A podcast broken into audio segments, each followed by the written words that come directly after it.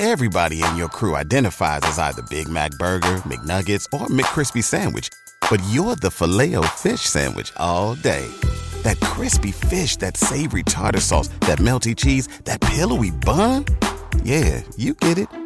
Every time. And if you love the filet of fish, right now you can catch two of the classics you love for just $6. Limited time only. Price and participation may vary. Cannot be combined with any other offer. Single item at regular price. Ba da ba ba ba. Hey, this is Kevin Kelly, and you are listening to the Stardom Cast.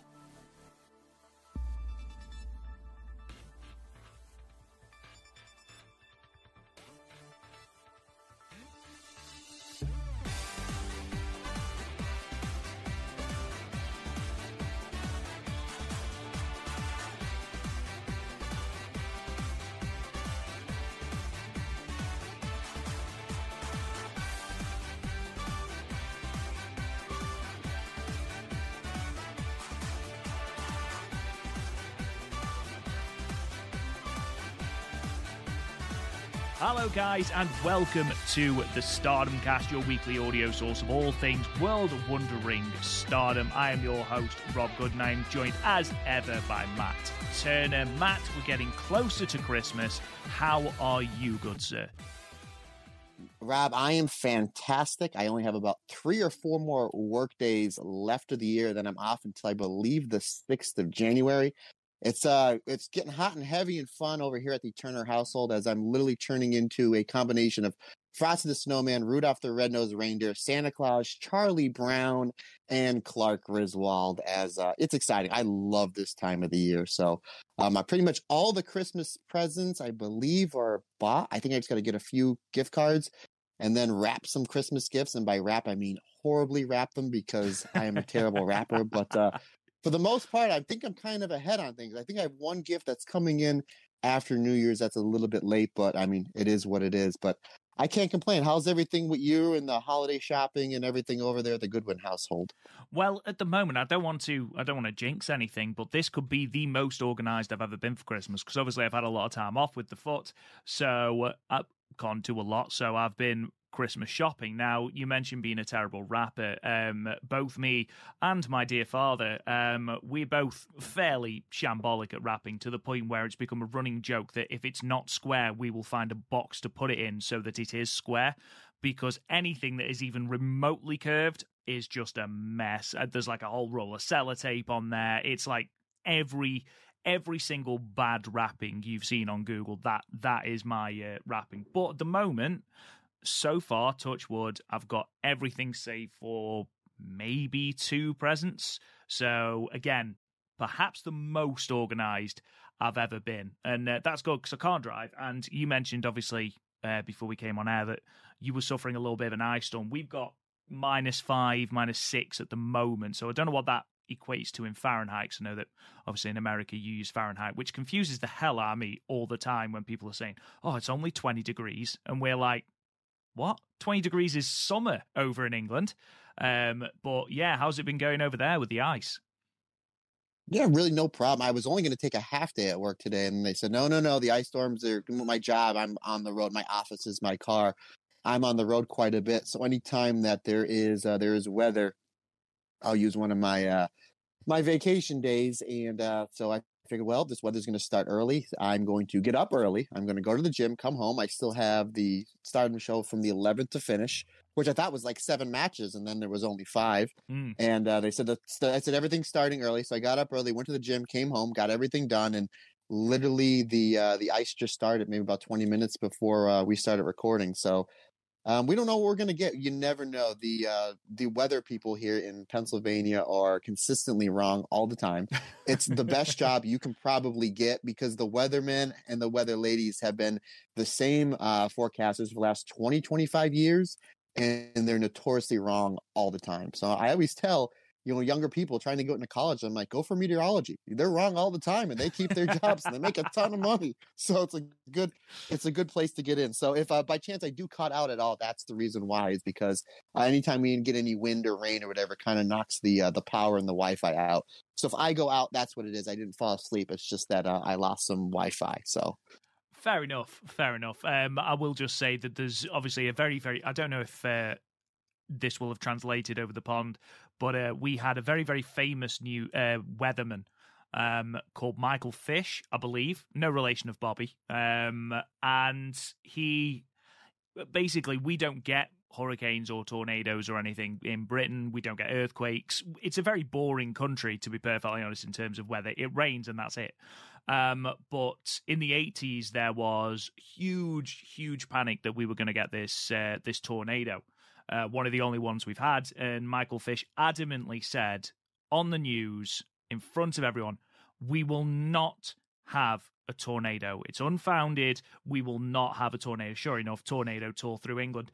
Um, and that's become obviously a bit of a running joke now uh, with our British weather. But anyway, enough of that, Matt. Let's talk about our Patreon.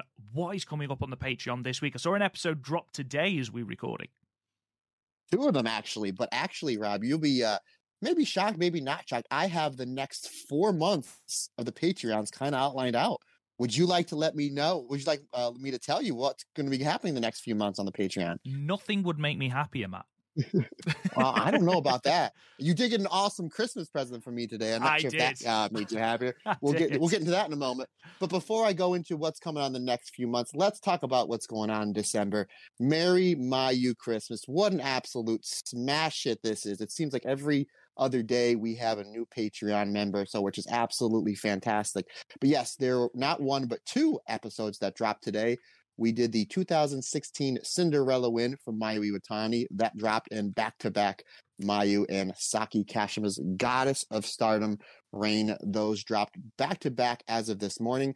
Monday, this past Monday, we watched the first of the trilogy of matches between Mayu and Io Shirai.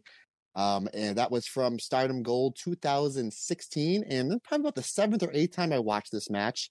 And there was three new things that I uh, I picked up on this match I never seen before. Number one, Io Shirai on the back of her mask has a Batman symbol. And I literally joked about it as she came to the ring, just thinking it wasn't the Batman symbol. But as she kind of turned around, I'm like, that's the Batman symbol. And as soon as the match was over, I text you right away.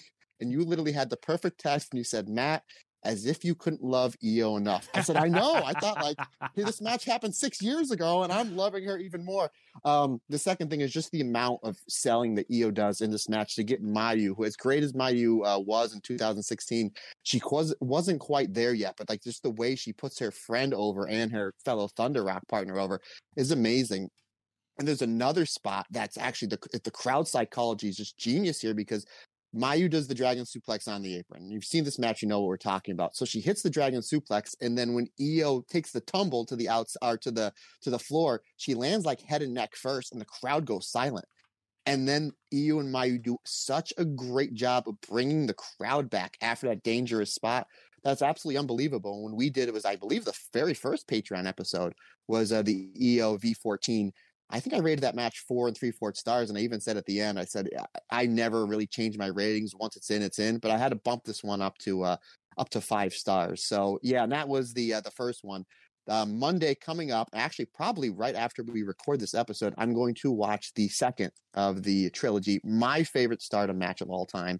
It ranks as a lot of people's favorite Stardom match of all, all time. Io defending the World of Stardom Championship, obviously against Mayu Iwatani from Stardom Year End Climax 2016. I'm also doing the homework for the end of the year episode for the White Belt and Red Belt tier Patreon, which is uh, the Thunder Rock. So, needless to say, Rob, as I'm sure you're figuring out, as our wonderful friends and family of the uh, Patreon and podcast are figuring out, I'm watching a lot of Io versus Mayu and Io and Mayu as a tag team. Buddy, it's hard work, but somebody has to do it. Somebody has to do it. Uh, I- and obviously, me and you, we're going to be doing two episodes. We're going to be doing the uh, Mayu Iwatani career retrospective, and that is for the one, three, and five dollar tier members. And then we're also going to be doing the watch along of uh, Mayu defending the World of Stardom Championship against Syuri. And uh, yeah, we're to be doing that together. And that really just kind of came off the back with, I bet, a lot of people sending me messages and put and on Patreon saying they would love to watch, have me and you do a watch along. So uh, those will be sometime in your feed sometime by the end of the month. And then actually this weekend, I'll be traveling over about five miles to uh, Sean's house as we will be doing the watch along of Mayu Iwatani and Kairi from a historic crossover. So even though there's been a lot that has come out, there's still a lot more. Um, Speaking of a lot more, let me tell you what's going to be happening the next four months on the Patreon. So I will get into January in just a second. So here's basically what I'm going to do. Here's the quick outline.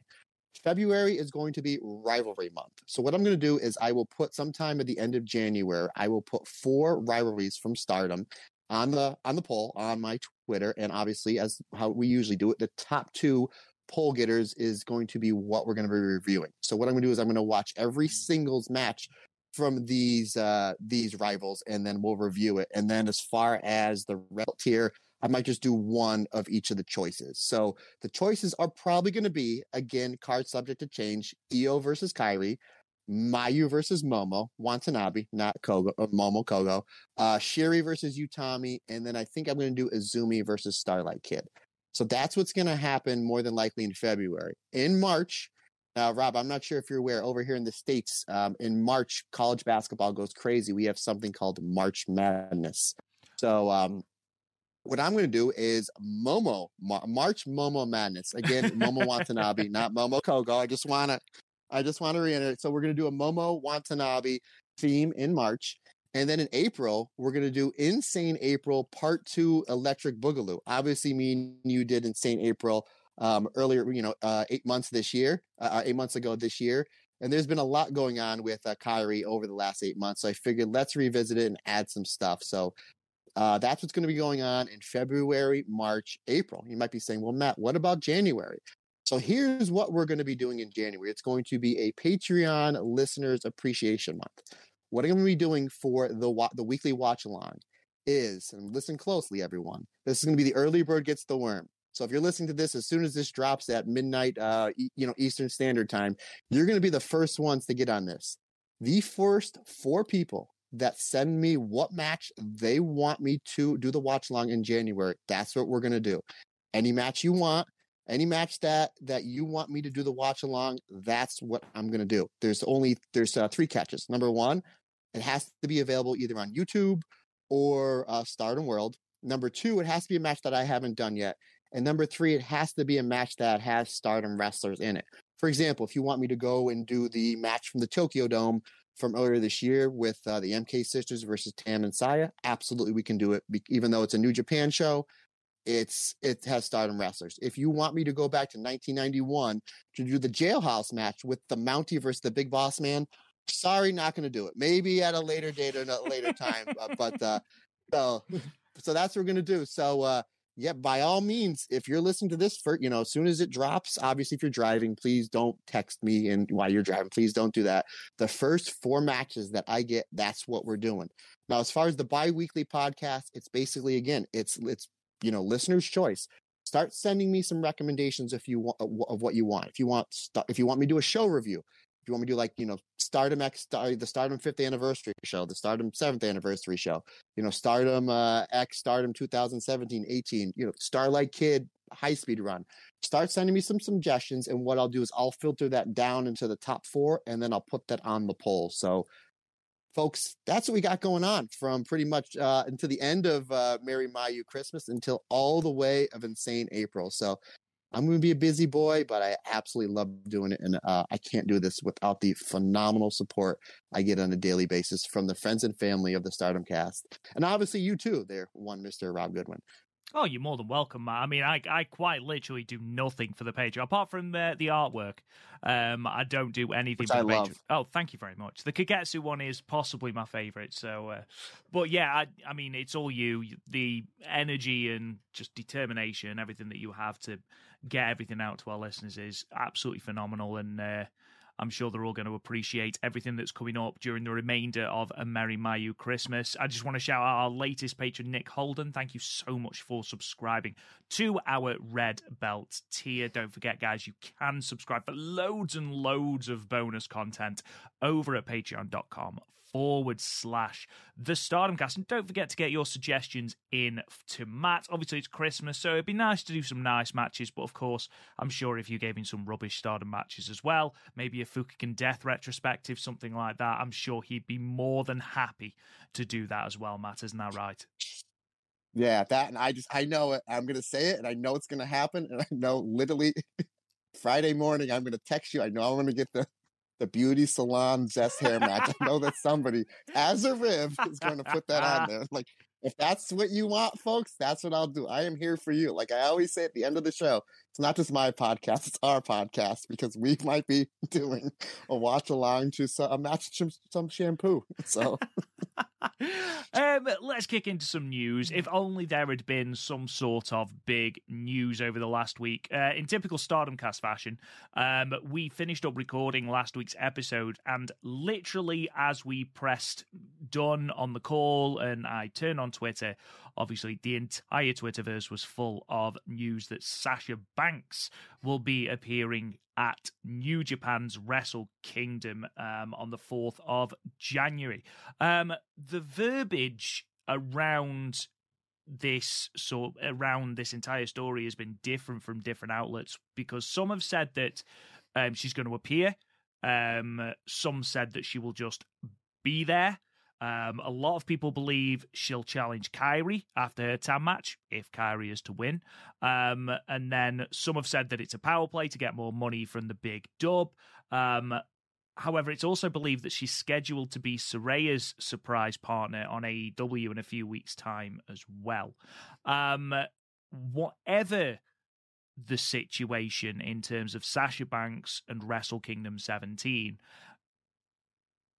the Western audience and the eyes that she will bring to stardom if she is involved with stardom in any sort of way cannot be understated, can it, Matt?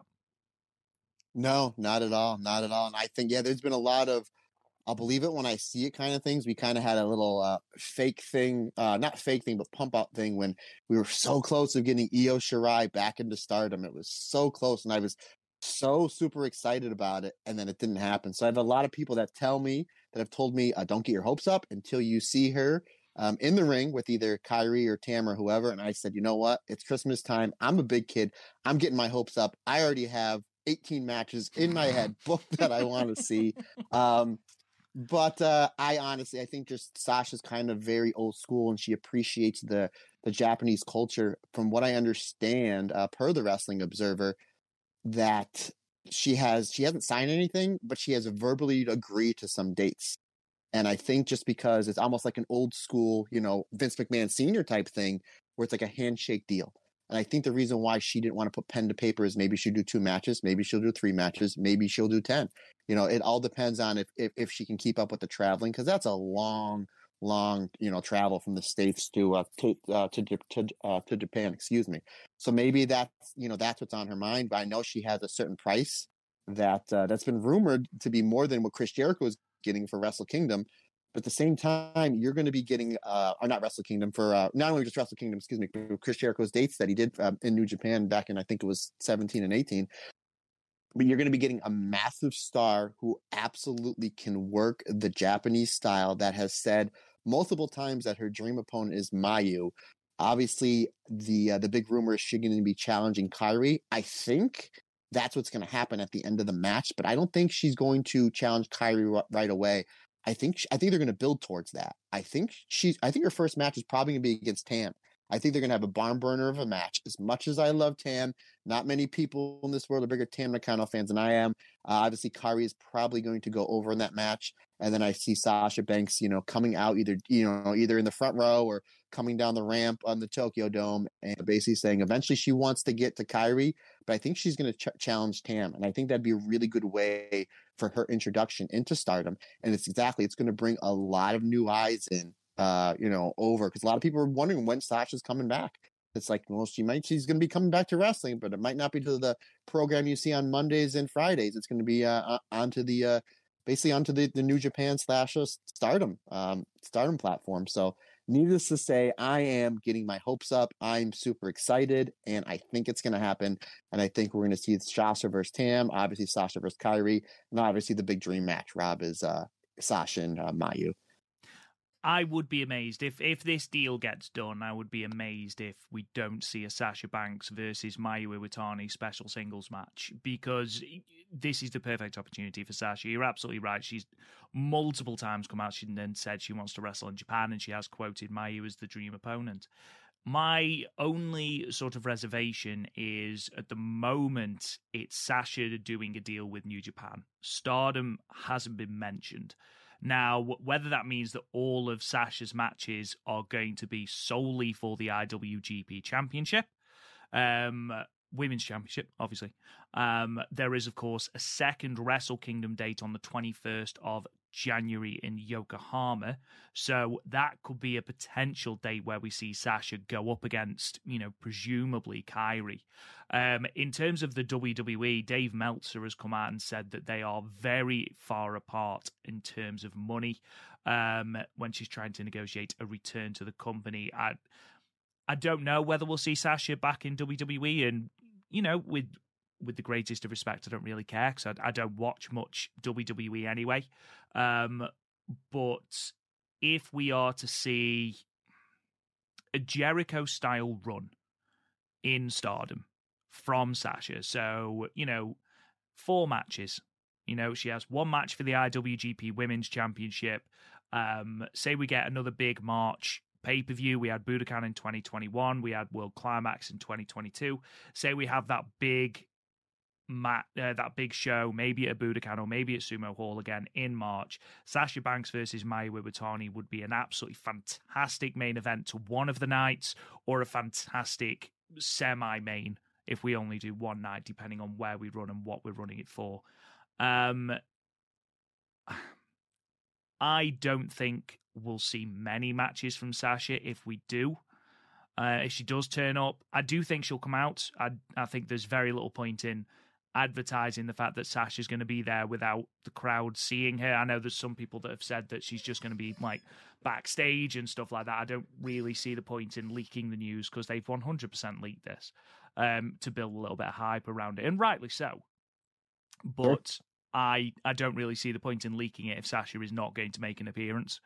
Um, so I do see it. I don't think she's going to um, have a match with Tam, which I would love to see that. I think it would be a great match. I do think she'll just outright challenge Kairi, um, which again, I'm absolutely fine with. Um, one thing we do need to mention as well is that Wrestle Kingdom has pretty much been cleared as a cheering crowd. Um, so that's going to be fantastic, especially if Sasha does make an appearance. Um, that's going to be a fantastic reception. The running order for Wrestle Kingdom 17 has been announced as well, as well as the full card as well. Um, with the IWGP Women's Championship uh, running second behind the junior yeah. tag match, which I'm a little bit surprised about. Um, I thought it would have been a smidgen higher than that, but ultimately, you know, you've hyped the crowd up with um, Catch 22 versus um, Lio Rush and Yo, I believe the match is. Um, and then to have Kairi versus Tam, which is going to be, you know, they're going to give it 15 minutes. It's going to be great. And then to have Sasha Banks come down afterwards, it's a slam dunk. It's a slam dunk. You're going to get a load of hype on the internet. People are going to tune in in droves. Um, and hopefully, if there is some deal done for a limited run in stardom or with certain stardom wrestlers, it's going to do a lot of good for stardom. Let's be perfectly honest. I mm. mean, I mean, I mean, pick out four names. You know, Giulia, Mayu Iwatani, Utami, and Tam, and then Kairi for the IWGP Women's Belt. If those are the five matches she has or that she's scheduled to have or the dream matches, that's a run and a half, isn't it? Yeah, and then you have like Azumi, Saya Kamitani, uh, Momo Watanabe, Starlight Kid. There's a lot of like when this news came out, I'm literally just going through the roster, like not for nothing. Like there's a zill. Like I know it's probably match 18 out of my dream match, but how awesome would Sasha Banks versus Hana be? Like, I'm not even joking because we love her theme music. Like, seriously, that was like, I, am going down the roster. I'm like, all right, we're probably not going to get a full time run. And I'm like, gee, like, if you can only pick four or five matches, which one, other, other, you know, I think everybody's going to agree on the Mayu match, but like, what are the other four? You know what I mean? Like, it's like, holy gee, I mean, it's all just can't miss, can't miss, can't miss, can't miss.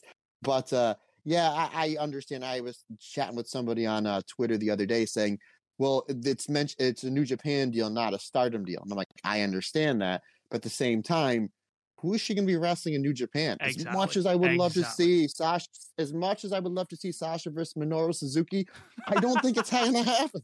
Eh, I mean, crazy stuff has been happening over the last few years in wrestling. Forgot for Christ's sakes, Rob, we might be coming out with our own beer in the next year. Another story for another day. But Sasha Banks versus Minoru Suzuki. Okay, sign me up. But I don't think I don't think it's gonna happen. I think maybe they use her as like on a Dominion show where if she's not the champion, you know, it's Kairi versus Mayu, let's just say, is like is the co-main event of that show. And then like second or third, it's like Sasha versus Utami. We're just gonna put that match, even though it's a stardom wrestler versus, you know, kind of this big, huge star coming over from the States. But at the same time, it's a, you know, it, on a New Japan show. At the same time, it's like you Utami's a stardom wrestler. You know, that's who that's that's who she's going to. Stardom obviously has the uh, the deal with Bushiroad in New Japan, so she's like I said, not unless she's going to be wrestling Minoru Suzuki or Okada or mm-hmm. Tanahashi. Mm-hmm.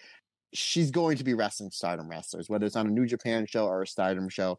Regardless, this is only 52 thumbs up for uh for us Stardom fans over there, and uh, we will be covering all of the all the all the uh, uh material and action yeah, I will just qualify. I meant that she will be only wrestling on New Japan events, is what I meant. When I said that the deal was with New Japan, I obviously don't expect, you know, her to turn up and join House of Torture, um, which. oh, please, God, no. can you imagine?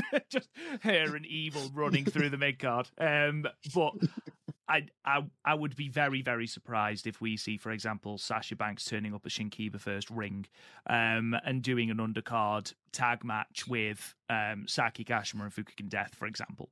Um, but I do think what's know, wrong with Saki? What's wrong with Saki Kashima and Fukigen Death? Rob? Sasha Banks versus Saki Kashima, I would be more than into, and we do need to talk about like Sasha Banks' selling is outstanding. Can you imagine? We I mentioned five wrestlers just off the top of my head there we both think that Syuri is going to be dropping that red belt by the end of this year. Syuri versus Sasha Banks would be an incredible match. I mean, can you imagine Sasha selling the lariats of people like Mirai, Himeka, Maika? Jesus wept. I mean, obviously all of this, every single thing apart from, you know, the rumors that have been reported widespread across the internet, including by Dave Meltzer, um, everything we're saying is speculation. She might not turn up. She might well have just been given a really nice seat and she's going to turn up in the crowd like an NXT takeover. Um, but if she does turn up, she does wrestle on some New Japan shows. Let us know who you would like to her to see wrestle because obviously it's going to be Stardom wrestlers, definitely. Um, unless, of course, you're all eager to see her and Mandy Rose join up, like I say, with the House of torture. Um, we were. we were. Mandy Rose's name out there too. Do you know what? It's on fire today, folks. I I feel so sorry for Mandy Rose, but that's that's a completely different conversation. Um. Yeah, so we'd love to hear who you would like to see Sasha Banks wrestling in Stardom because I imagine there we like I say, I mentioned five. There are interchangeable names, and you could mention upwards of 10 wrestlers the Sasha Banks could wrestle and have barn burner matches with. Um, it's a very, very, very exciting time. And just going back to what you said, Matt, about um, you getting excited about Io Shirai.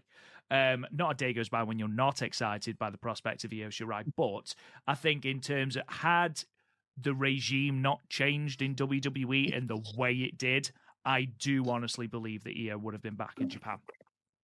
Yeah, I had a friend of mine who kind of works in the uh, the the inner inner inner workings of uh, WWE, saying that um, that her contract was up and she was still kind of just hanging out there in Florida, and her and Dakota Kai were having um, like Zoom meetings with the brass over at uh, Bushiroad. So whether that's true or not, I don't know. But I'm like, oh, this was after like a month after she already came back. I'm like, stop! Like you're already, my heart's already on the ground. Stop stomping on it, like st- stomping on it. But yeah, I think we were like a week or two weeks away if the regime didn't change that Io Shirai would have been back in stardom. But uh, I know it's another story for another day. But supposedly the uh, the old man wants to come back, so we might see Io Shirai back in the stardom ring in six months. I will eat my hat live on this podcast if Vince McMahon comes there back. There it is, folks. there it is, folks. And he's gonna wash it down with a trooper beer. and hey, I mean, like you know, New Japan have seen Karl Anderson. Karl Anderson is going to be in a prevalent spot on Wrestle Kingdom, defending that never openweight championship against Tama Tonga. It's a little bit of an open door between WWE and New Japan. Who knows?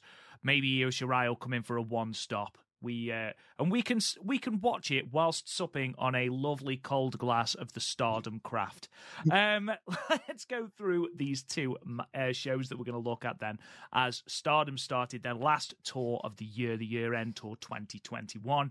Night one was on Saturday, the 10th of December, from Edion Arena, Osaka 2, uh, in front of 468 people. We opened with a singles match, Tomoka Inaba defeating Lady C with the delightfully convolutedly named one shot, one kill Tomoka kick um, in a shade under nine minutes. Aside from being a ridiculously named finisher, um, there was a lovely bit of technical mat grappling from the great Car C to open this match, Matt. How dare you? You always work that in, man. You always, always. work that in. yeah. Uh, first of all, that finishing name from Tomoka Inaba just rolls right off the tongue. I want that on a t-shirt. It'd be the front and the back. But anywho, yeah, this was this was really good because you also also have a uh, both these ladies are both really great technical wrestlers, and I think Lady C, or as you call her, the Great Car C, her technical wrestling ability we really don't get to see it too much. But this was nice that they gave her a singles match in about nine minutes with Tomoka Inaba. So there was some really good, uh, you know, chain wrestling and ground grappling, kind of back and forth to start, and then you kind of have the size advantage and the strikes with these two. But I think Tomoka uh, Tomoka Inaba Naba, you know, ho- however you want to pronounce her name, I think she's absolutely fantastic. I think that Rossy Ogawa coming off this year, which is obviously a banner year for him, I think going into 2023, he needs to get uh, Tomoka and Suzu Suzuki under full time contracts. Uh, obviously, with prominence and just tap out. I don't know what their contracts are, but uh, that is a dream app for me for for next year because I would love to see Tomoka in uh, next year's five star Grand Prix. Another story for another day, but I thought this was really really good. I liked how the finish came where uh, Lady C was going for her giant choke slam, and uh, Tomoka was able to block. And she hits like this this like left hook to the kidneys that just absolutely just like it's going to crumble somebody. And I love how she hits it and she pauses and she waits for the crowd to register and then she hits like a mid kick or a spinal kick and then eventually she builds up to the one shot one kill uh, penalty kick for the win. Uh, we saw that here and we saw it on night two but i thought this was fantastic. I thought both ladies were great. I'm becoming just a huge fan of tomoka inaba. I had this at three and a half stars and i'm going to have an early prediction that tomoka is the one that wins the pre-show uh, battle royal at dream queendom you've changed your tune what happened to Waka for life, Matt? You... I don't. Well, I, I. It's not a cheering crowd. oh yeah, that's a good point. Actually, not. It's not a cheering crowd. You need that. You need that pop. So when they do the Tokyo Dome show, um, and she beats Sasha Banks in the summer, that's when it's going to be. There it is. I booked it. There you go. There you go. Um, yeah, massive fan of uh, Inaba. I think Lady C is coming on leaps and bounds, coming on as a real bruiser. Some of those strikes she's throwing and some of those big boots she's throwing, especially um, on night two, were really, really, really stiff. Look really, really good. Overall, I'm massively, massively into Inaba as a performer. I think you mentioned obviously her and Suzuki coming into stardom. I would be extremely surprised if Suzu Suzuki is able to be tied down to a full time contract. Um, Inaba might be might be a better option. Um, not a better option than Suzuki, but it might be an easier option contract wise, is what I mean. Um, obviously, at the moment, she's holding um, the Queen of JTO belt, so it's a little bit difficult. But I would be surprised if Inaba isn't under contract with Stardom by March. I'd be very, very surprised because coming off the back of the Tag League as part of Karate Brave, she was certainly one of the better things to come out of Tag League. So, yeah, massively, massively impressed with her over the two nights. Um, match two was a tag team match with the Oedo team of Saki Kashima and Momo Watanabe defeating the Cosmic Angels team of Natsupoi and Waka Tsukiyama, with Saki getting the pinfall over Paul Waka with the My Emblem in 8 minutes and 57 seconds. Uh, a good couple of nights for Oedo Tai, Matt, who I believe went 0 for 3 or 3 for 0, should I say, in uh, in terms of victories. Yeah, this match was kind of weird because it's like Poi and Waka are not like a normal team, and neither Saki and Momo. Like you could have mixed this up any other way. So it's kind of like when the graphic came up, I was like, all right, fine, whatever. And this match like really over delivered. And yeah, this was a really, really good weekend for Oedo Tai, getting obviously a whole bunch of wins here and then getting the win on the uh, the main event of the next show, which we'll talk about. But uh, as much I was kind of like, ah, this match will be okay. This match to me really, really over delivered. Obviously, poor Waka just eating kicks from Momo, and then Waki and Saka, who were really good at like the flash pins at the end. Um, they did a really good job trading them back and forth. So you kind of figured it was going to end with Saki getting the uh, the Kishi Kaisei, the most dangerous move in all of professional wrestling on Waka, but she decided I'm gonna I'm gonna take a night off from the most dangerous move in pro wrestling, and I'll just hit the my emblem on this uh, this Waka kid. But yeah, this match really over delivered. I really enjoyed it, and I had this one at three and a half stars. I had it at three and a quarter. I completely agree with you. In fact, I know that obviously these two shows are effectively road to shows as we near uh, Dream Queendom 2, but they're actually both nights are short, sharp, and full of like real hidden gems. There's a couple on the next night as well where I thought, Jesus, these there are some really, really good matches worth checking out if you've got some time. This is one of them. Um, it's always fun to watch Momo and Watanabe break up a bridging pin with a sharp kick to the back as well. Um, but I loved Momo and Natsupoi's exchanges. You know, both of them are fantastic wrestlers, and it's always funny to watch Natsupoi just ragdoll sell absolutely everyone's offense because she's so damn good at it. Um, overall, a really, really, really fun little match. Um, we move on to another tag team match. And by the way, Oedo went 4 0 if you count Starlight Kid's singles victory on this night as well. Um, the Oedo team of Natsuko Tora and Ruaka defeated the Stars team of Koguma and Momo Kogo, with Ruaka getting the pin with the Ruaka bomb over Momo Kogo in 9 minutes and 20 seconds, obviously heating her up ahead of her Future of Stardom championship match against Ami Sohrei at New Blood 6. Um, she slips off the ropes whilst hitting the Ruaka bomb, uh, which is unfortunate. However, this followed this was followed by one of my perhaps my most favorite stardom moments of this year was her then shushing the crowd afterwards in an apparent act of defiance despite it being a clap crowd who aren't allowed to make any noise and I don't know why, Matt, but that proper tickled me, and it tickled me for the rest of the show. Well, who's the only true heel group in all of Stardom? So if anybody's going to do it, it's going to be her. That's true. That's true. Tora rightly I'm... smacks her around the head afterwards as well for messing up the move, uh, which is a touch I properly like. And the fact that all of Oedo Tai were laughing at it. I like that they full in, like, went all in on it. Yeah, I thought this match was uh it was good, not great. Just didn't seem like it got to the second gear. I thought Koguma was doing a lot of her comedy stuff. I thought Momo Kogo sometimes she goes like a little bit too fast. Like she doesn't let things register at sometimes. I think they were kind of just going through the paces. This one just didn't seem. Oh, don't get me wrong. All four of these ladies worked. Uh, they worked very, very hard. And like, like I said, is really doing a great job of improving. Really liking the stuff that she's doing with Tora, and I'm glad that they're a tag team uh, coming off, uh, which I thought was a very excellent uh, tag league. Obviously, to tag in here and uh, the big big show at the end of the month, Dream Queendom. They're in a number one contenders match, so I'm glad they're keeping the two of them together. But to this, to me, this one just didn't really click. It seemed like timing was off. It seemed like uh, uh, positioning was off. It just didn't seem like it gelled. So I gave this one the gentleman's three stars. Completely agree. Um, I'm I'm interested that you've brought up Momo Kogo there because um, something something similar happened on night two as well, where she seemed to. I remember, I think it was Armani Shoe Exchange, um, who said that sometimes in Mayu's early career, she would write checks. Her mind would write checks that her body couldn't cash effectively. So she'd come up with these spots, and then because they were a little bit too advanced, or because she was going too quickly, or because she was just too um, optimistic, she'd she'd mess them up. And that seems to be ringing true of Momo Kogo, who is getting the basics down really well. I think her fundamentals of wrestling are improving all the time. Um, I mentioned last week that she was doing really, really well as like this endearing baby face. But there's a couple of times, and it seems to be when she's going for the tiger feint kick, maybe just stop doing it, um, where she'll slip on the ropes or she'll be going too quickly, and it seem it it does seem to creep into her matches. Um, overall, I gave this three stars. It was fine. It was it was a good match. Um, all four women would have better matches on night two. Um, but yeah, overall, I think this served primarily to try and heat Ruaka up ahead of her uh, her match with Ami Sohrei at New Blood, which I think she is inevitably losing. Matt, what about you? Yeah, absolutely. I mean, that's the whole. I think Ayami's going to have a, a, pretty good run with it. I don't think she's going to have as as good as long as a run as Hanan did.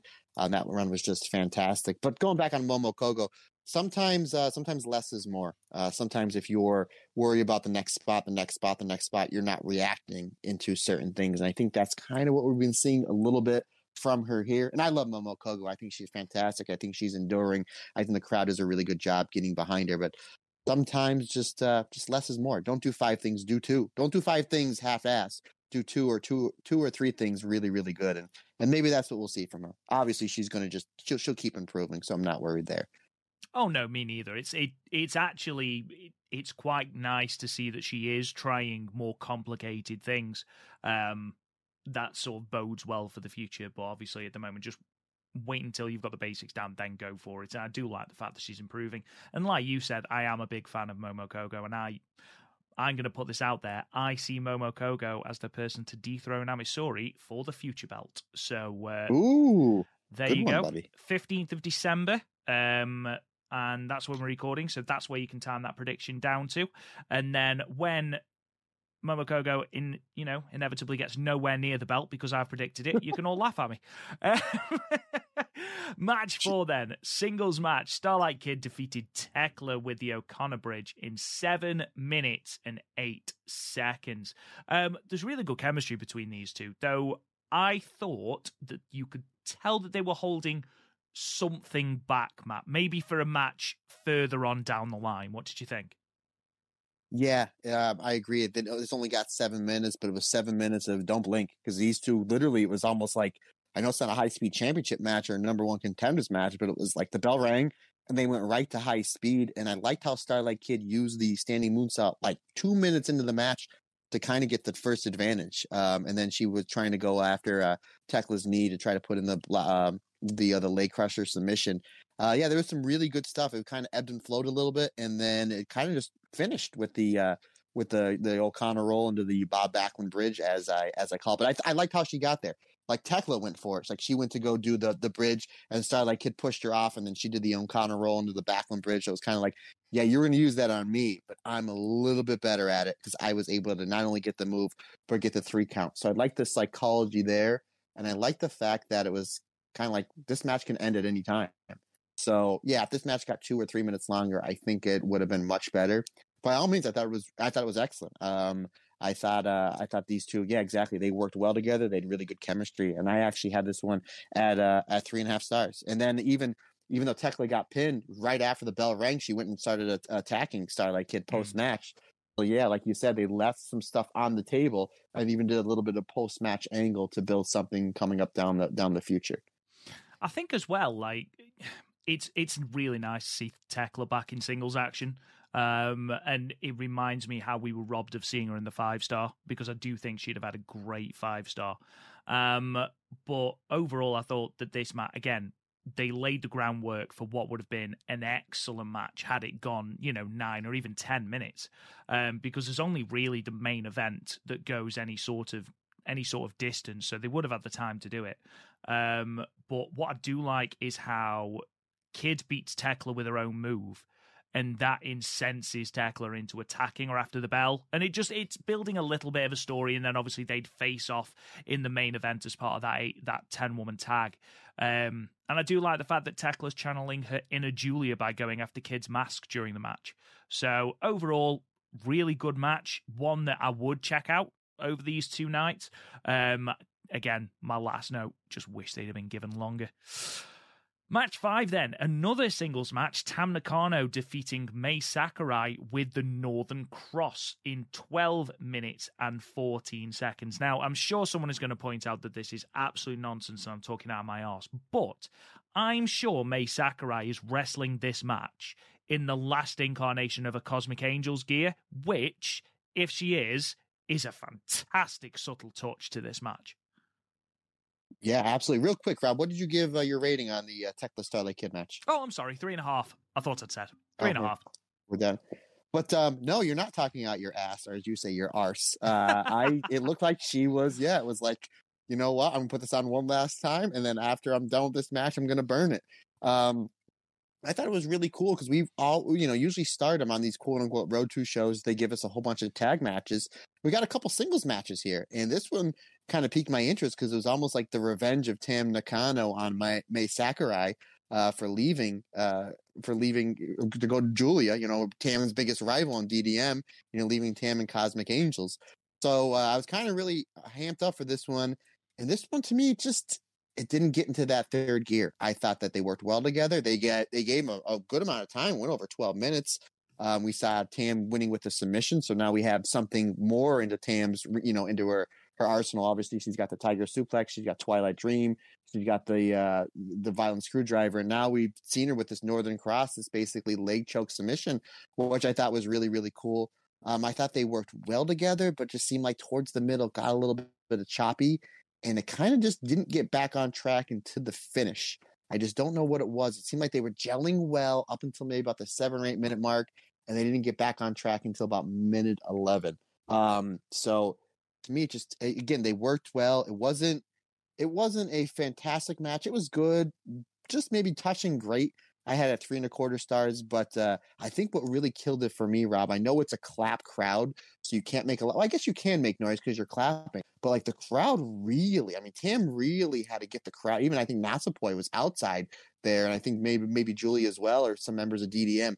They really had to work the crowd to get him into this because the crowd, especially towards the end, they just didn't seem like they were into this match at all, and it kind of made it for like a cold match. I'll be honest, I thought they were like that for the entire ma- the entire night. Um, the main event, Giulia and Mirai had to really work to get the crowd into this match. And this is, you know, effectively your two big factions going against it ahead of Giulia and Syuri at uh, Sumo Hall. And it was very much a case of, right, come on, let's get clapping. Come on, guys, let's get into this match. And you're absolutely right. But I did feel that that was a theme throughout the entire night. Um, I thought, you know, obviously the story is very simple. They're trying to sort of build the fact that Mai has improved as a performer since she's left Cosmic Angels. And, uh, you know, the fact it takes two Violet shootings and this new submission to finish her off. It's, it is that it does it does do justice to that story. I do agree with you. It did feel a little bit disjointed. I think they were trying to do a very emotional match with a very heatless crowd, which didn't help. You know, you got the spot in the middle where they were um, literally sitting and kicking each other in the head. And that, that should be a moment of great emotion and great passion. And the crowd just weren't into it at all, which of course didn't help. Um, Post match, Mai refuses the handshake, slaps Tam instead. Um, obviously, she's seeking to surpass Tam, not gain her respect. She says she's glad she left Cosmic Angels for Donna Del Mondo, which is an interesting path to go down when you've just lost. Um, but Tam says not to say that until she's beaten her. And then Mai goes on to thank DDM and on her growth and promote the main event. I do think this is a program that once we get cheering crowds back and once Mai has continued to improve, you know, we've both said on this podcast just how much Mai has improved because I was not a big Mai Sakurai fan at all when she first debuted. And I'm still not a big fan of her elbow drop, but that's a that's a different thing. Um, I have a no- I have a note. God, I have once you're done, I have a note here about that. For um, but I do think she's improved massively. I don't think she's on the level of Tam, and I don't think anyone thinks she's on the level of Tam at the moment. However, that moment when she does beat Tam, because it'll come you know, that's her story. It, will come. She'll beat Tam, whether it's in a tag match with a roll up or whether it's in a big, high passion singles match for a belt. It'll happen and it'll be a nice arc to finish it off, but I don't think Mai's there yet. Um, I gave it three and a quarter, Matt. What about you? I had a three and a quarter, and I have a note here in the middle. Do you think the crowd was dead because Mai Sakurai missed the elbow drop, and the crowd so wanted to see it? And they're like, "We don't care what happens. Set each other on fire. We don't care. we we we paid our money to see one move, and we didn't get it." All 468 people in Osaka are Mai Sakurai elbow drop fans. Who'd have guessed it? like ah.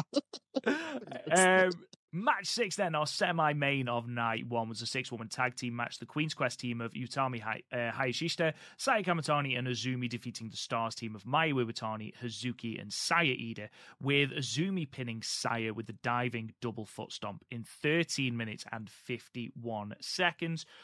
Um, Matt, something tells me, and it might just be the participants involved in this match, that you will have liked this match quite a lot. I'm a big fan of any iteration of Queen's Quest. Doesn't matter, you know, from the Io run to the Momo, but when I think literally as they made their entrance, I text you and I said, Man, Queen's Quest when they come out, when it's Azumi, Saya Kamitani, and Utami, they feel like they're just the coolest. Mm. They feel like the NWO back in '96 when it was Hogan, Hall, and Nash, or the Horsemen in the '80s, or like you know DX when it was you know Michaels and Triple H. They just seem like the coolest people. They have the robes you know, two of them have championships. So, uh, Utami's got the, the the the the rose, the flower, and they just seem like not only the coolest, but they're gonna kick your ass. And then on the other side, you have Saya who kicks ass, Hazuki, who kicks ass, and Mayu, who's one of the greatest ever. There's no match could miss, and and it didn't. This was this was fantastic. Yeah, I'll, I'll, i mean, these we, we knew who. You look at the card, you look at this, and like, all right, we we know what's going to happen in the finish. We know poor Saya is going to eat the fall. But man, they did a good job heating her up and they made her look really, really good. Um, a big fan of the uh, Aphrodite. Aphrodite had to really come together as a team towards the end to kind of get one over on Hazuki and Mayu to kind of eliminate them. And then the finish was they hit them. Uh, it, it, there was a good job building Saeed up because it took two back to back big moves. It took the uh, the Magic Killer from Aphrodite and then the uh, huge, gorgeous double foot stomp from Azumi. But yeah, this was this was fantastic. I'm a huge fan of all six ladies and I'm going to make an early prediction that the first winners of Triangle Derby will be the Queen's Quest team of Saya Kamitani, Azumi, and Utami Hayashishita. What a better way to end that first tournament than having the coolest faction, the coolest three members of that faction win the tournament. But uh, yeah, this was uh, all sorts of awesome. Uh, three and three fourths stars for me. Wish it was longer. I wish it went. I went what thirteen fifty one. I wish this one went fifty one fifty one. went proper all Japan in the nineties. Um, yeah. Exactly. I, I'm completely. I completely agree with you. It was a great match. I love the fact that they were able to weave in little bits of comedy. You know, Mayu Iwatani kicking Azumi that hard that she had to um, that she had to tag out to Hazuki uh, because she'd injured her foot. Yeah. Um, but then you had some absolutely fantastic exchanges. Hazuki and Saya Kamitani showing us exactly why that was the big white belt match that we are waiting for. Um, Mayu and Utami reminding us that that match was fantastic for the red belt way back when. Um, and of course, there's a little bit of history. Hazuki having been a member of Queen's Quest back in there. Um, we had Saya Iida and Saya Kamitani, though they didn't really interact, I don't think, at all, really. Um, obviously, they were on a similar level when they first debuted and were sort of fighting for the future of Stardom Championship. It was a really, really, really good match. And that diving double foot stomp from Azumi it really doesn't tell the story because there are some who hit the move and they don't brace the knees, and you can see that they're sort of protecting their opponent. Azumi does not do that at all. She goes in for the kill, and the way she hits Saya you can fully believe that that's like a rib broken or a broken wrist from Saya. Like it was it was a horrible horrible move to take but it looked really cool um, i gave it three and three quarter stars i am going to counter your uh, your prediction for the uh, triangle derby I'd, I'd be amazed. I would be amazed if they put Utami, Saya, and Azumi together as a team because that leaves as the other Queen's Quest team Hina, Lady C, and Miyu Amasaki. And I just I don't see that being the case. I I think it will probably be Azumi, Miyu, and Hina, Utami, Saya, and Lady C. That that's how I see it. Um, just because you sort of the problem that you run into there is who is the pin eater out of Utami, Saya, and Azumi. And obviously, you know, you don't want all three of the lower card of Queen's Quest in one team. Um, I'd, I'd love to see it. And if they are a trio, hell yeah, they need to win it. Um, but we'll wait and see. We'll wait and see. We should be getting some sort of uh, update on that because that starts on the 3rd of January. So we should be nearing an announcement on uh, on the teams and everything. Maybe we'll get that on uh, the 29th of December or the 24th. We'll probably get it at year end climax, if I'm honest. Uh, Thanks for breaking my heart, Rob. I'm always so excited to talk to you, and uh, I love Queen's Quest, and they're the best. And I'm like, this is going to be the team. And I'm like, you know, Matt, you're an idiot. You have no idea what you're talking about. Have you ever seen wrestling before? that hurt. That hurt. Call yourself a pro wrestler. Honestly, how dare you? What a how dare you? Real quick, yeah. Damn right, we all are. But real quick, just to go back on the match, yeah, you hit the the the nail on the head, buddy, with the Saya versus Suzuki. I have that like circled and starred with the star of uh stars Hazuki. Look at that. How about that? Didn't Honestly. mean to do that. Terrible.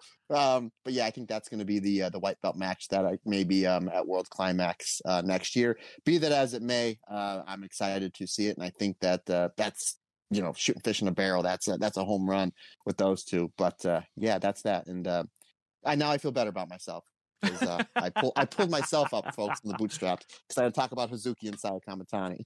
Yeah, absolutely.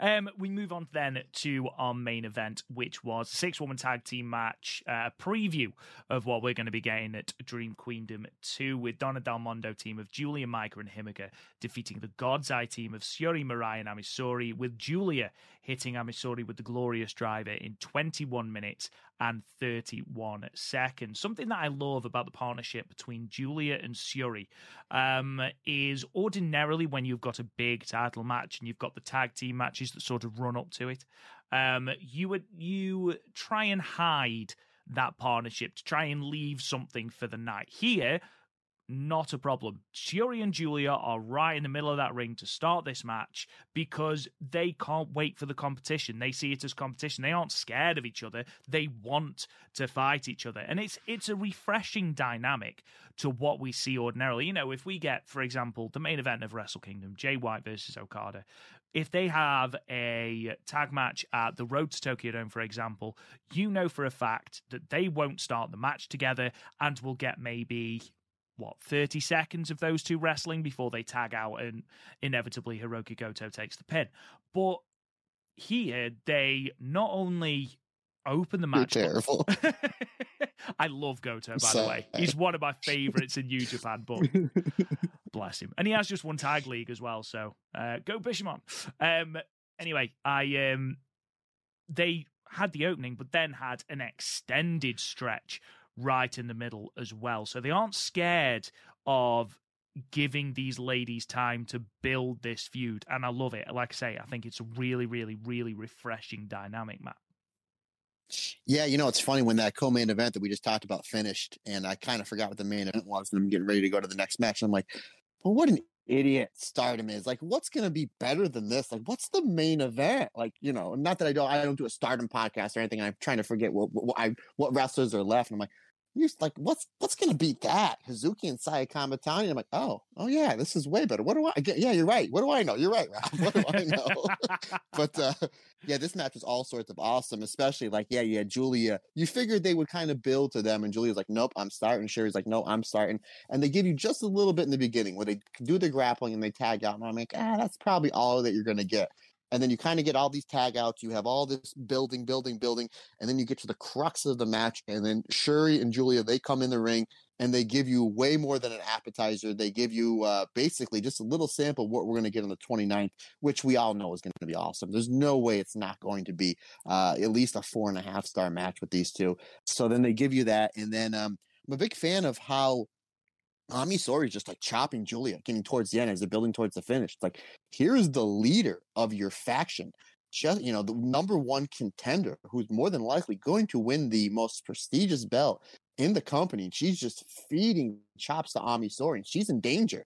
And what happens? Maika and Himeka come in like henchmen and they just lariat the crap out of Ami Sohrei that eventually just uh, basically sets up towards the finish. I thought that was really cool how like Mike and it basically puts Ami Sohrei over, and we've seen that with Giulia with a lot with a lot of the lower tier, lower card members of the Stardom roster. We sat with Miyu Amasaki at the New Blood show. She's not afraid to give as as big as a star as Giulia is and will become, and the main eventer. She's not afraid to give people in the match that are mid card or you know the lower tier card of and I mean that with all due respect to Ami Sohrei, it's just a loaded roster. She's not afraid to give these people a lot of shine, and here it is. She's getting chopped and the bejesus brought beat out of her. You figured, okay, maybe she'll make her comeback, but no, she has to have Maika and Himeka come in and basically almost like save her. Which I again, that's just a testament of just how great Giulia is, and she just makes wrestlers that are good. Just she makes them just so much better. So I thought that was great. Um, and again, yeah, we got the little preview of uh, not only do we get the preview of Giulia Vershiri, we got a little preview too of the three way tag with MaiHime and uh, the new errors as well. As there, we had some really good tag stuff with Mirai, Ami Sohrei, and Maika and Himeka. But this match was all sorts of great. Um, this absolutely, you know, a hidden gem a match that you have not seen, go out of your way to see it. You know, just a little over 20 minutes. I had to set four stars flat. Love this match.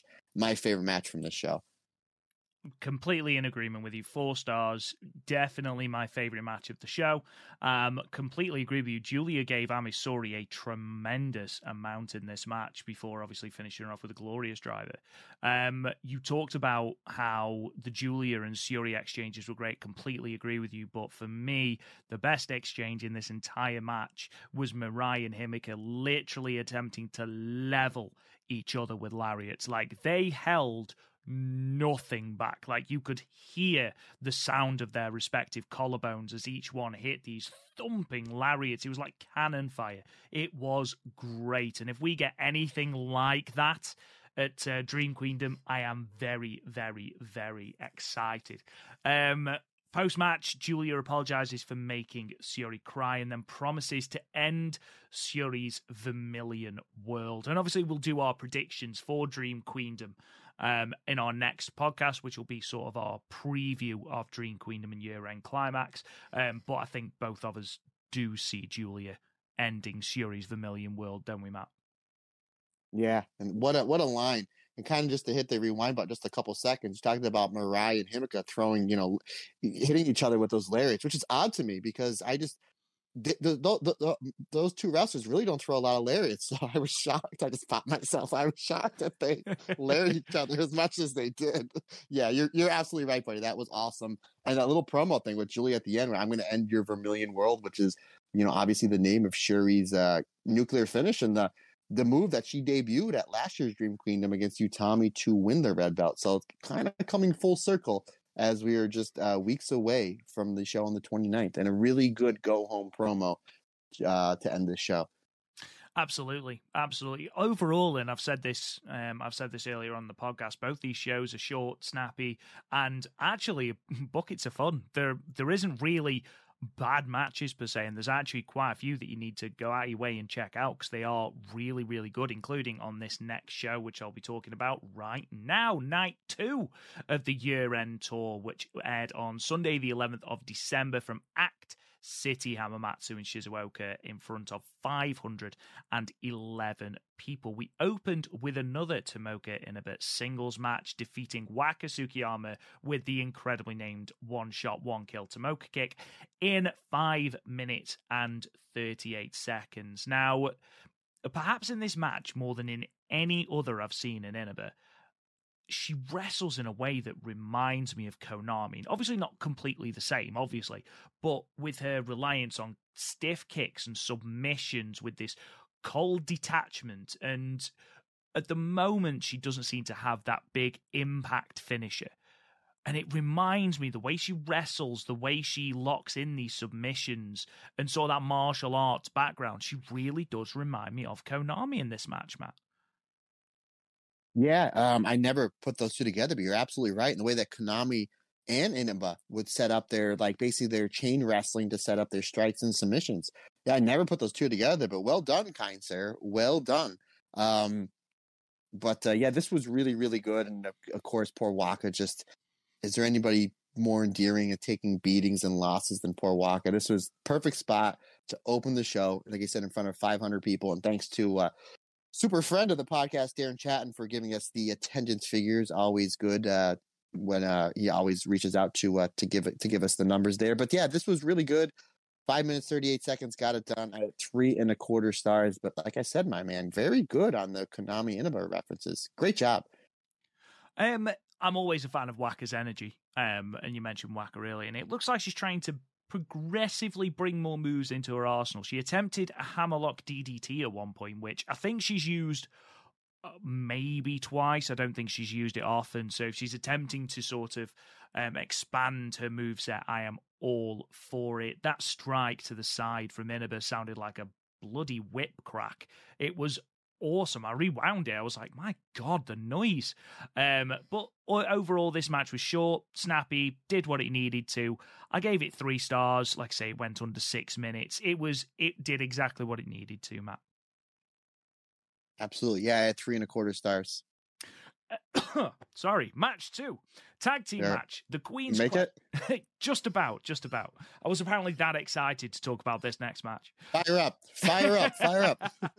uh, tag team match: Queen's Quest team of Utami Hayashishita and the Great Car C defeating Stars team of Koguma and Momo Kohgo with the Torture Rack Bomb in nine minutes and 49 seconds. Now, there's a couple of things I want to mention about this match before I throw to you, Matt. The first thing is I genuinely thought that someone had accidentally fast forwarded the match as Koguma is sprinting around the building.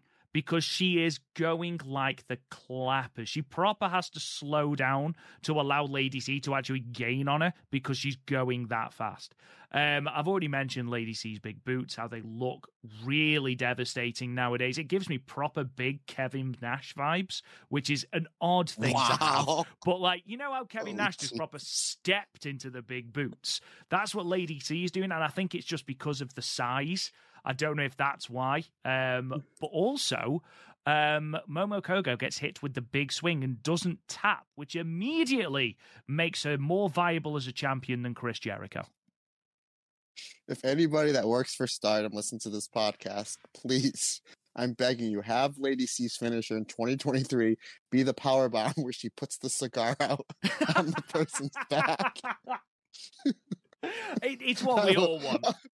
It's what we I all will want. literally, I will literally, my head might combust. It's like, where's Matt? He's in the hospital. Lady C did the Kevin Nash power bomb. So you know, as, as much as you're talking about Lady C does, I'm gonna go completely 180 this. Get this show back on track, folks. Talk about Lady C stealing stuff from Kevin Nash and from Great Great Khali. How about the fact that Lady C and, and Utami they did the Holy Demon Army's finisher? Yes, they really did. Kawada and Taue. Yeah, Kawada and Taue, who actually just got in the Wrestling Observer Hall of Fame, my second favorite tag team of all time. Rock and Roll Express is number one, in case you're keeping track at home. Yes, so as much as I love Kevin Nash and the Great Khali, all due respect, these two harken back to probably the greatest Japanese tag team of all time, Toshiaki Kawada and Akira Taue. They did the Holy Demon Army finisher, and then uh, Utami drills poor Momo Kohgo with a giant clothesline, and then hits the torture rack bomb uh, for the three count. I liked how before she hit it with the clothesline, she tried to go for the torture rack bomb, and Momo Kohgo popped out and hit a really awesome um, step up Rana and hooked the legs that Utami did a phenomenal job of kicking at out at 2.999. There was even like a, for a split second, I thought, man, are they going to have Momo pin Utami? Utami did, did a really great job getting Momo over really just on that one spot. And uh, we talked about Momo in the show before, how she was maybe just a little bit off. I thought she was really, really on her game here, especially towards the finishing stretch. And then eventually she eats the big clothesline. They build towards the finish. Really good psychology there. Uh, I had it three and a half stars. And again, anytime you pull on anything from Kawada and Taue, always two thumbs up for me. And they've done this before. When they've had Lady C and Utami in matches before, they have done the Holy Demon Army finisher, which I completely forgot until they started loading up, loading it up. I'm like, oh yeah, that's right. They go to this as like one of their tag team go home moves. Yeah, absolutely. And uh, I thought it was a great little nod to it as well, which uh, which was lovely. I was a big fan of Kohgo's Tiger Feint DDT, but I'm a bigger fan of Utami catching it and hitting her with a modified air raid crash. Love that. Love that. I really enjoyed this match, to be fair. Again, very similar to the second match on the first night. It was far more fun than it had any right to be. Um, but overall, good match. Gave it three and a quarter stars. I thought, do you know what? They managed to meld the comedy with some heavy hitting Kevin Nash vibes. What more can I want? um, match three, then. Talking about hidden gems on this card. The tag team match. Queen's Quest team of Azumi and Saya Kamitani and Meltear Tam Nakano and Natsupoi ending in a time limit draw at 15 minutes. Um, ladies and gentlemen, imagine what these four wrestlers can do in your heads. And that's pretty much what the match was, Matt. Not only that, but to add to my entertainment, and you, you probably know where I'm going to go with this. Yeah. So I watched this match earlier today. I came home from the gym. My wife was on the couch and she said, about 15, 20 minutes, I need to start baking because she needs to probably make about a thousand Christmas cookies. And I'm probably not even exaggerating. She's probably gonna make a couple hundred. So okay, no problem. I'm gonna eat, shower, I'm gonna come down. I need to finish some some wrestling. So I came down, put the laptop on, didn't even realize she was asleep on the couch. And I said, Oh, well you you, you up just in time. you woke up just in time and she's literally texting me right now she knows what i'm gonna say. She's literally texting me right now a picture of a throw up face because unbelievable. So she can probably hear me. Hi honey. But for some reason tam and Natsupoi come out first and I go, "This is what you get for not getting off, getting off the couch." I said, "Now you have to watch this entrance." it's just like halfway through, and I'm just watching her face. One of these times, I'm my wife's not a big social media person, so I have to watch. But I really want to record her face as this entrance happens because it's gold. And from a lady who's the president of our church, she swears a lot when it comes to this stuff. And she literally, she's just like said, I'm just waiting for the reaction. It's about a minute in. She goes, Oh, I hope one of them trips. oh, oh, God, I love Oh, my life. Uh, this match was awesome. Yes. So not only was this match awesome, but I had that extra precursor going in. Uh, yeah, I thought this match was this match was really really good. Azumi and Saya Kamitani, they don't get enough credit for how great a tag team they are. Obviously, when you think of Queen's Quest, you think of Saya and Utami. That's the go-to team. Azumi, you know, a couple years ago when uh, when Momo was there, that was the go-to team as well. But when even Azumi and Utami, um, we've seen them team up quite a bit, and they're a phenomenal team. But when we get to me and Saya Kamitani, and they're really, really good. And again, I'm kind of shocked this wasn't the main event, but it was like third down from the card because you have four champions in there. You know, obviously the tag champions, Azumi, the high speed champion, Saya Kamitani, the uh, Wonder of Stardom champion. And then you see how good the next two matches are. And you're like, oh, okay. No, you got, I got no problem with that. But I like the psychology of this match, uh, Rob, where it was like, don't get me wrong, Azumi and Saya are great as a team, and Tam and Natsupoi are great individually. But Azumi and Saya, they would get the advantage in the match when it was just like one on one. And then Tam and Natsupoi, they would get the advantage back, like doing tag team stuff. So I thought this was really good. It's basically almost like a 50 50 match. Um, and then obviously it ends in the time limit draw. So there was really no clear advantage. Like even like Tam and Natsupoi, they hit like the double drop kick where Azumi and Saya Kamitani, they go to the outside and then they do the ama- they go for the amazing hand holding dive, the greatest aerial move in the history of pro wrestling. And then Azumi and Saya Kamitani just get up and they punch them down and they hit double springboard drop kicks. And then they try to get the advantage and then they get countered and then they eat uh, two stereo German suplexes, which is a trademark from Tam and Natsupoi. So I thought it was great how they were on equal playing field this whole entire match. But anytime Azumi and Saya would get a little bit of advantage, it was a one-on-one situation that didn't last long until the tag champs Tam and Natsupoi would come in and basically just cut them off. So really great job getting the tag team division and the champions over in this match. Um, yeah, this was just this was fantastic. If you haven't seen it, please do go and see it.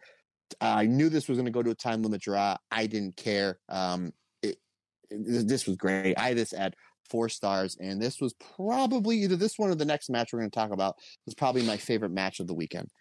Yeah, I I found it difficult to split these two matches um, that we're going to talk about. I, I mean, you've hit the nail on the head with this. Azumi and Sai Kamitani massively, massively underrated as a tag team because they're just simply not the team you put together very often in Queen's Quest. Melty are fantastic, continuing to put on absolute bangers as they need to after killing the crowd with their entrance. Um, so you know, it's it's great. I am joking. I do actually like their entrance, by the way. Um, Yeah, we, yeah.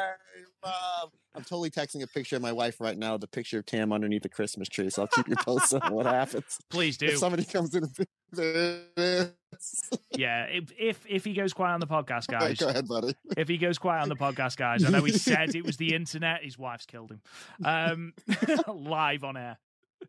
Um, but yeah, fantastic match. You absolutely right, Matt. It was it was a foregone conclusion that of any match on these two nights, this was going to be the one that went to the time limit draw, um, because there's just simply no one that takes the pin in this match. Um, overall, I gave it four stars.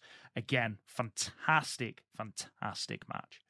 Um, another fantastic match that followed immediately after this was the six woman tag match. The God's Eye team of Syuri, Mirai, and Ami Sohrei defeating the Stars team of Mayu Iwatani, Hazuki, and Saya Iida, with Ami Sohrei pinning Saya with the Brainbuster in 14 minutes and 30 seconds. Another fantastic match, Matt, with no weak links in it. I mean, we are being spoiled somewhat with this roster at the moment, aren't we? Yeah, I mean, it is hands down the most loaded roster in all of wrestling. Again, I can't go to a time that uh that any roster in wrestling, again, maybe harking back to all Japan in the '90s, was this loaded. But this this was absolutely great. The the trios team of Syuri, Ami Sohrei, Mirai are absolutely fantastic. I don't think we give them enough praise of how great they are. You know, t- together as a trio. Obviously, Syuri's the uh, you know World of Stardom champion is on an all time run with that belt. But uh, Hazuki, Mayu, and Saya Iida, they work really, really well together. And I like how, like in the beginning, the Stars team basically they have to do a quick triple team to get the advantage, and then he breakly basically breaks down in a little singles match with Saya Iida and Mirai, where it's just them throwing chops and forearms and lariats. You know, uh, I thought that was really, really good. And then Mayu basically has to come in and use uses the uh, the lucha like her lucha style offense to get the advantage. And all three members of God's Eye, I thought that was cool. How you know Mayu comes Mayu comes in you know, a third way through the match and is able to take out every members of God's Eye. And then they go for the three way, the three way boot scrape. And I always say it impresses me so much because when you have three people hitting the ropes at the same time, if you're just a split second off, somebody's going to mess up that spot. And 99 times out of 100, they never do. And this is the time that they gets messed up. And it's poor Mighty was the one that messes up as she's running. She's in the middle, like she's featured. You know, she's the she's the star of stars. You know, uh, for obvious reasons.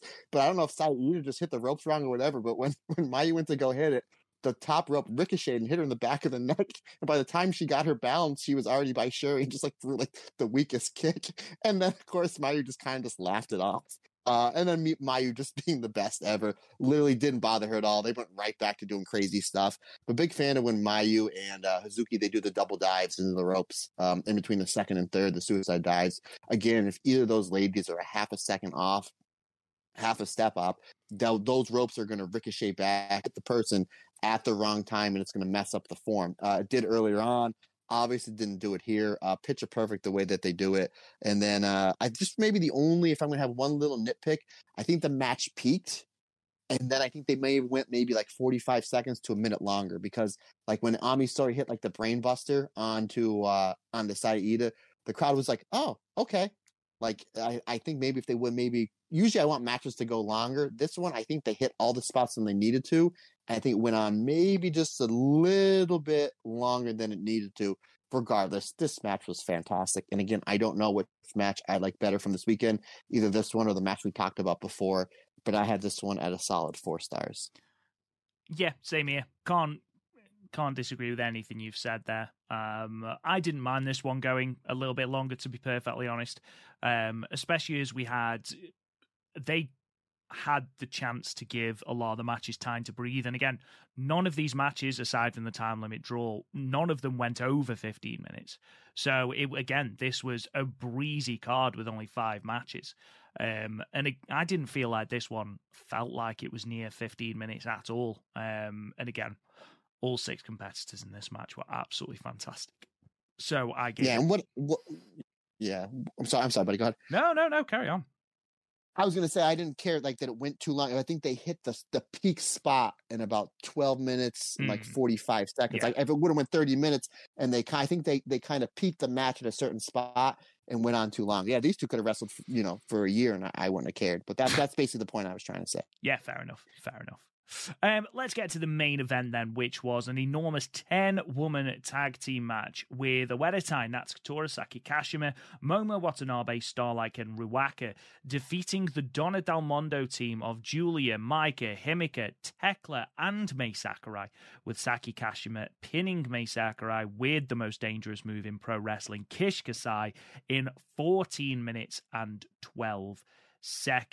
Um, this was a good main event, Matt, but after the two matches that we'd seen previous, it was I don't want to say a notable step down. That's extremely that's extremely harsh, but it wasn't as good as the previous two, partly because those previous two were such good matches.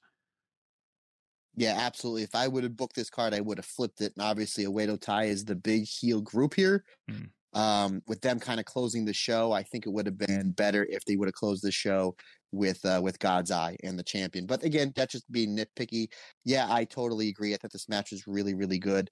Um, Momo Watanabe, right from the get go, is going right after Mai Sakurai with some brutal kicks. I mean, she just abusing poor Mai Sakurai to the point where Giulia, Mike, and Himeka basically coming for the save. And uh, they do the Oedo Tai pose on Oedo Tai early on.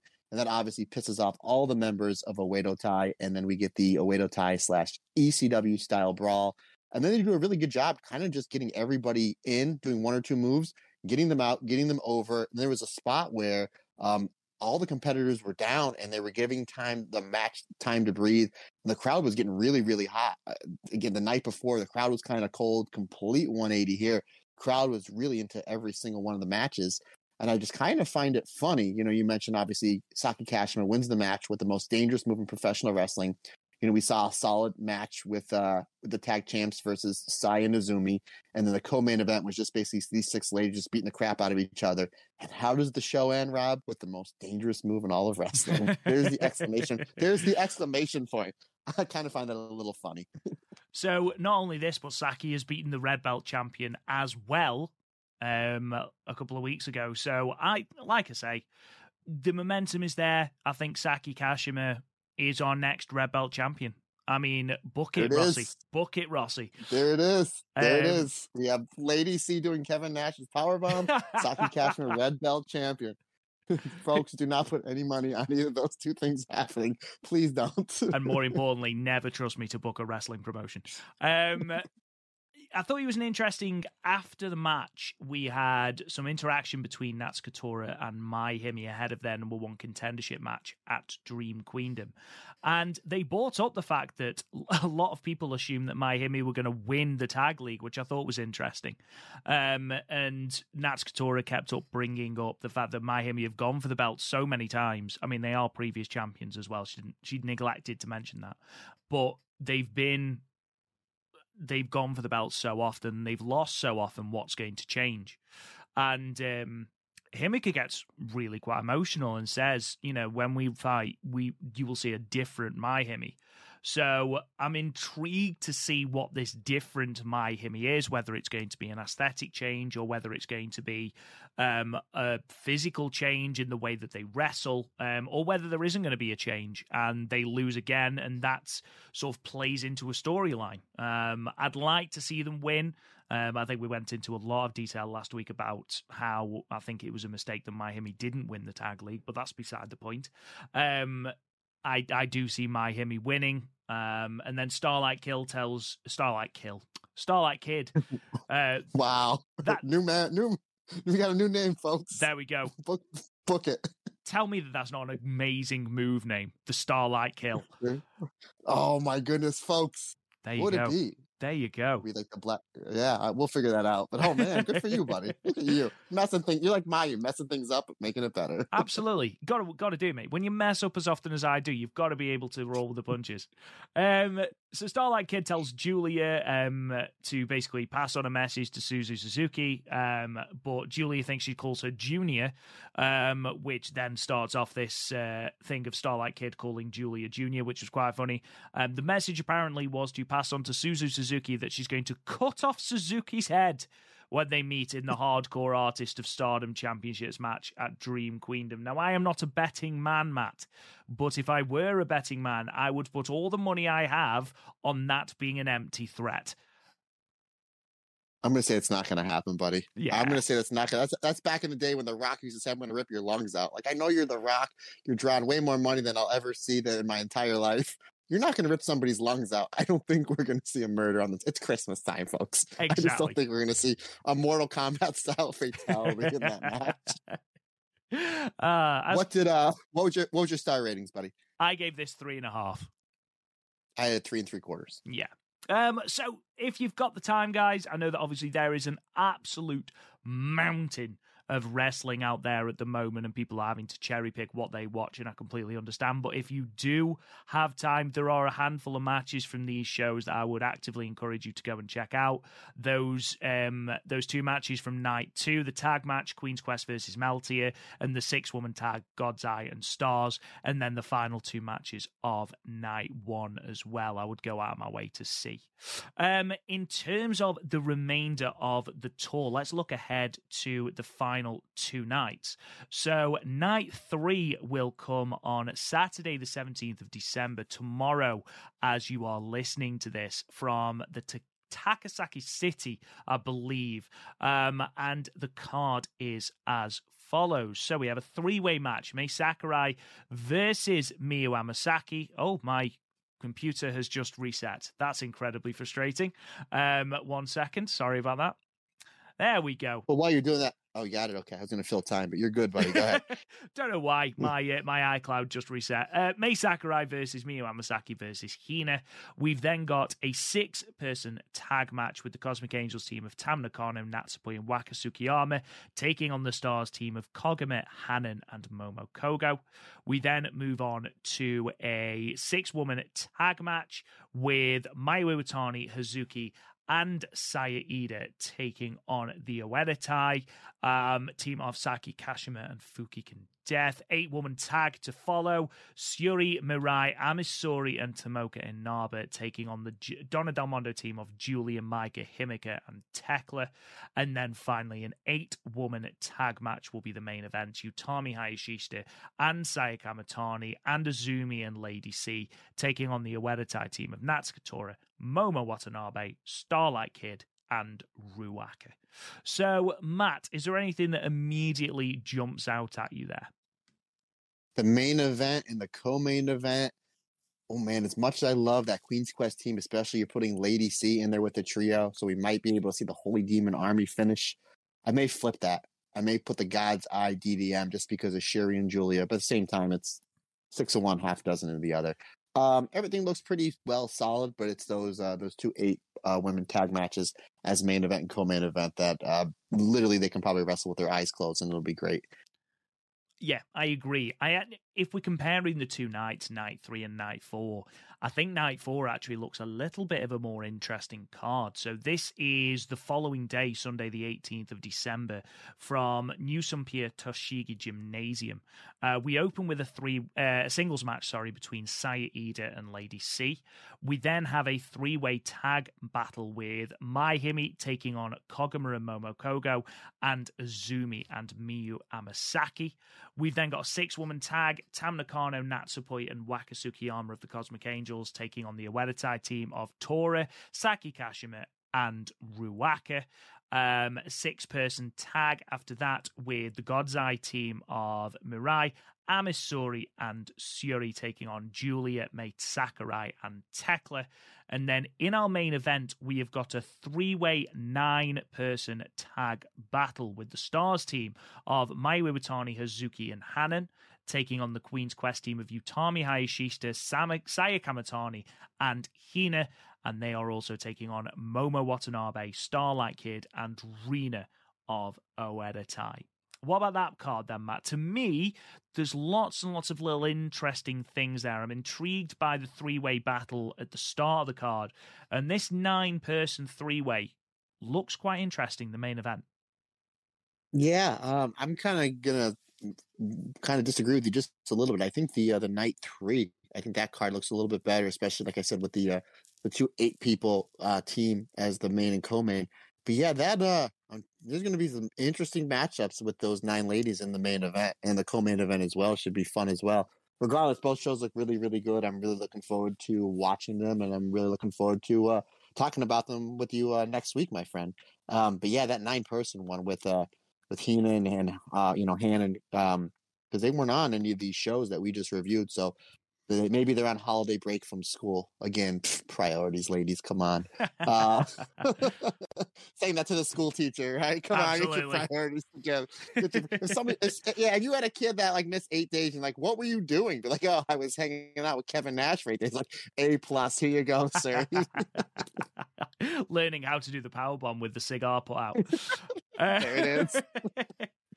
um, in terms of our next episode, then, so the next episode is due to come out on the 23rd of December. Obviously, we'll record it a couple of days before that, but that will include our review of New Blood 6 um, from the 16th of uh, December. That will, of course, be main evented by the Future of Stardom Championship match between um, Ami Sohrei and Ruaka. And we'll also see Nene Takahashi in a passion injection match versus Lady C. So we'll be checking those out. Yeah. Absolutely. um, we're also going to be looking at those two um, shows from the year end tour, which I've already mentioned. And of course, we'll be giving our predictions and looking ahead to year end climax, which is due to air on the 24th of December, and Dream Queendom, which will air on the 29th. Um, obviously, after that, we'll be looking ahead to Dream Queendom. Um, I am away from the 29th to the 31st, so our review of Dream Queendom might be a little bit late. I'm just giving you as much notice as I can, um, just because we want to do something a little bit special for that. Um, so we'll keep you updated via social media and probably have a definitive date for the release of the podcast next week on next week's episode. Um, in the meantime, that about wraps up everything from us. Thank you so much for listening, guys. Thank you to all our fantastic patrons as well over at patreon.com forward slash the stardom cast. If you can subscribe over at the over there, you'll get loads and loads and loads of bonus content at whatever tier you join the high speed tier for one dollar, the uh, white belt tier at three dollars, or the red belt tier at five dollars. Lots and lots of great stuff that Matt is doing over there. You can buy our merch. Just check it out in the link of the podcast, or indeed you can go to the website www.thestardomcast.com where you can click the link. You can also check out title histories, um, roster pages, um, tournament updates, all that sort of stuff, um, as well as an archive of all our episodes of the podcast as well. Um, if you can, if you if you don't want to subscribe to the Patreon, which is absolutely fine, please leave us a review on uh, Apple Podcast. It takes 30 seconds to leave us a five star review and just a quick comment. Um, it really does help the podcast out. So that would be great if you could do that. It is Christmas. Consider it our Christmas present. We'd love you forever. Um, also, you can subscribe to the podcast wherever you get your podcast. You can find us on all manner of social media on at the Stardom Cast. You can talk to me on Twitter at, at Real Rob Goodwin. Matt, where can they find you? And then take us home, good sir. Absolutely, sir. Well, I don't want to leave anybody on the hook. My wife just told me that I was rude for sending that picture of Tam underneath the Christmas tree, and then told me that she's making me lunch. So what a sweetheart. but uh, anywho, uh, thanks everybody for uh, all, the merchandising. Um, we've seen a lot of people buying the shirts, and if you have a shirt or getting a shirt, by all means, please uh, put it on the social media and tag myself, Rob, and or the podcast. We greatly appreciate that. They do make great Christmas gifts. But uh, anywho, um, if you guys want to get a hold of me on social media, hit me up on Twitter and or the Instagram, Matt Turner OF. If social media is not your thing, I completely understand. I have an email address, thestardomcast22 at gmail.com. Once again, folks, we cannot say thank you enough for all the positive feedback that we've been getting and uh, all the thumbs up that we've been getting. As uh, as great as 2022 has been, we have a feeling 2023 is going to be even bigger, and uh, we're glad that you're along for the ride uh, with us. And, and, and, as I stated earlier in the podcast, get your match listings to me for uh, Customer Appreciation Week, uh, month uh, for January, for what matches you want me to do the watch along with for January. Remember, the first four people that send me a message, those are the first the four matches that I'm going to get. And like I always say, folks, it's just not my podcast; it's our podcast because we're all in this together and everybody's different, everybody's special.